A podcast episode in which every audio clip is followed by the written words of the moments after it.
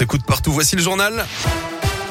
Et c'est avec Greg Delsol. Bonjour Greg. Bonjour Guillaume, bonjour à tous. À la une, 18 000, c'est le nombre de personnes majeures qui disparaissent chaque année en France et c'est autant de familles dans l'attente de réponses. Dans certains cas, les enquêtes ne donnent rien faute de pistes suffisantes. De quoi rendre le deuil impossible pour les proches qui veulent connaître la vérité.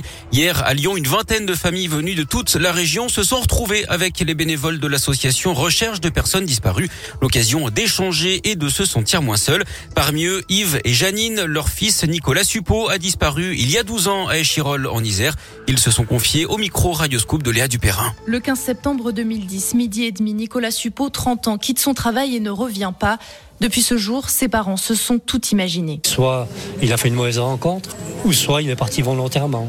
Si c'est un départ volontaire, on se pose la question, mais qu'est-ce qui s'est passé pour qu'il soit parti? Qu'est-ce qu'on a dû faire? Oui, Quelque part, c'est le genre de questions qu'on se pose immanquablement. En 2014, l'enquête s'arrête, mais un nouvel espoir surgit trois ans plus tard dans le cadre de l'affaire Nordal-le-Landais. Nouvelle enquête, mais pas plus de réponses. L'instruction du dossier a repris et les attentes sont toujours là. On peut attendre que toutes les pistes soient explorées, parce que le plus difficile, c'est de n'avoir aucune, aucune réponse. C'est insoutenable.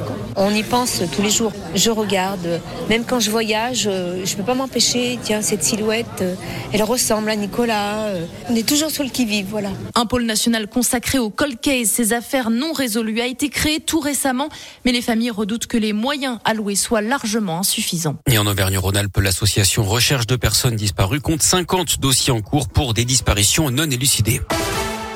Il était le dernier des résistants ayant combattu dans le maquis des Glières dans les Alpes pendant la Seconde Guerre mondiale. Le Lyonnais Jean-Isaac Tresca est décédé dimanche. Il avait 104 ans. On l'a appris hier. Emmanuel Macron lui a rendu hommage. Il serait l'auteur d'une dizaine de vols par effraction dans des entreprises de l'agglomération lyonnaise. Pendant neuf mois entre décembre 2019 et septembre dernier, un homme de 23 ans a été extrait de sa cellule à la prison de Saint-Quentin-Falavier où il purgeait une autre peine. Il est soupçonné d'avoir volé des ordinateurs et des tablettes à Dessines et Vaux-en-Velin, vol qu'il a reconnu mais qu'il a mis sur le compte de sa d'alcool et de drogue. Il sera jugé à la mi-mai d'après le progrès. Une victoire pour l'association lyonnaise L214, un élevage de cochons situé dans l'Allier a été condamné par la justice hier. 50 000 euros d'amende dont 25 000 avec sursis pour la coupe systématique de queue de cochon. C'est la première fois que cette pratique interdite depuis 20 ans en France est condamnée par la justice. En bref aussi cette plainte de membres de la famille de Samuel Paty contre l'administration. Un an et demi après l'assassinat du prof devant son collège des Yvelines, ils estiment que les services de l'État ont commis des fautes pour ne pas l'avoir protégé.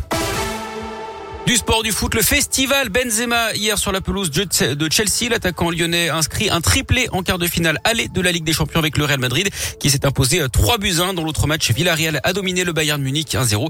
Et puis on suivra ce soir les quarts de finale aller de la Ligue Europa avec le déplacement de l'OL à West Ham à 21h.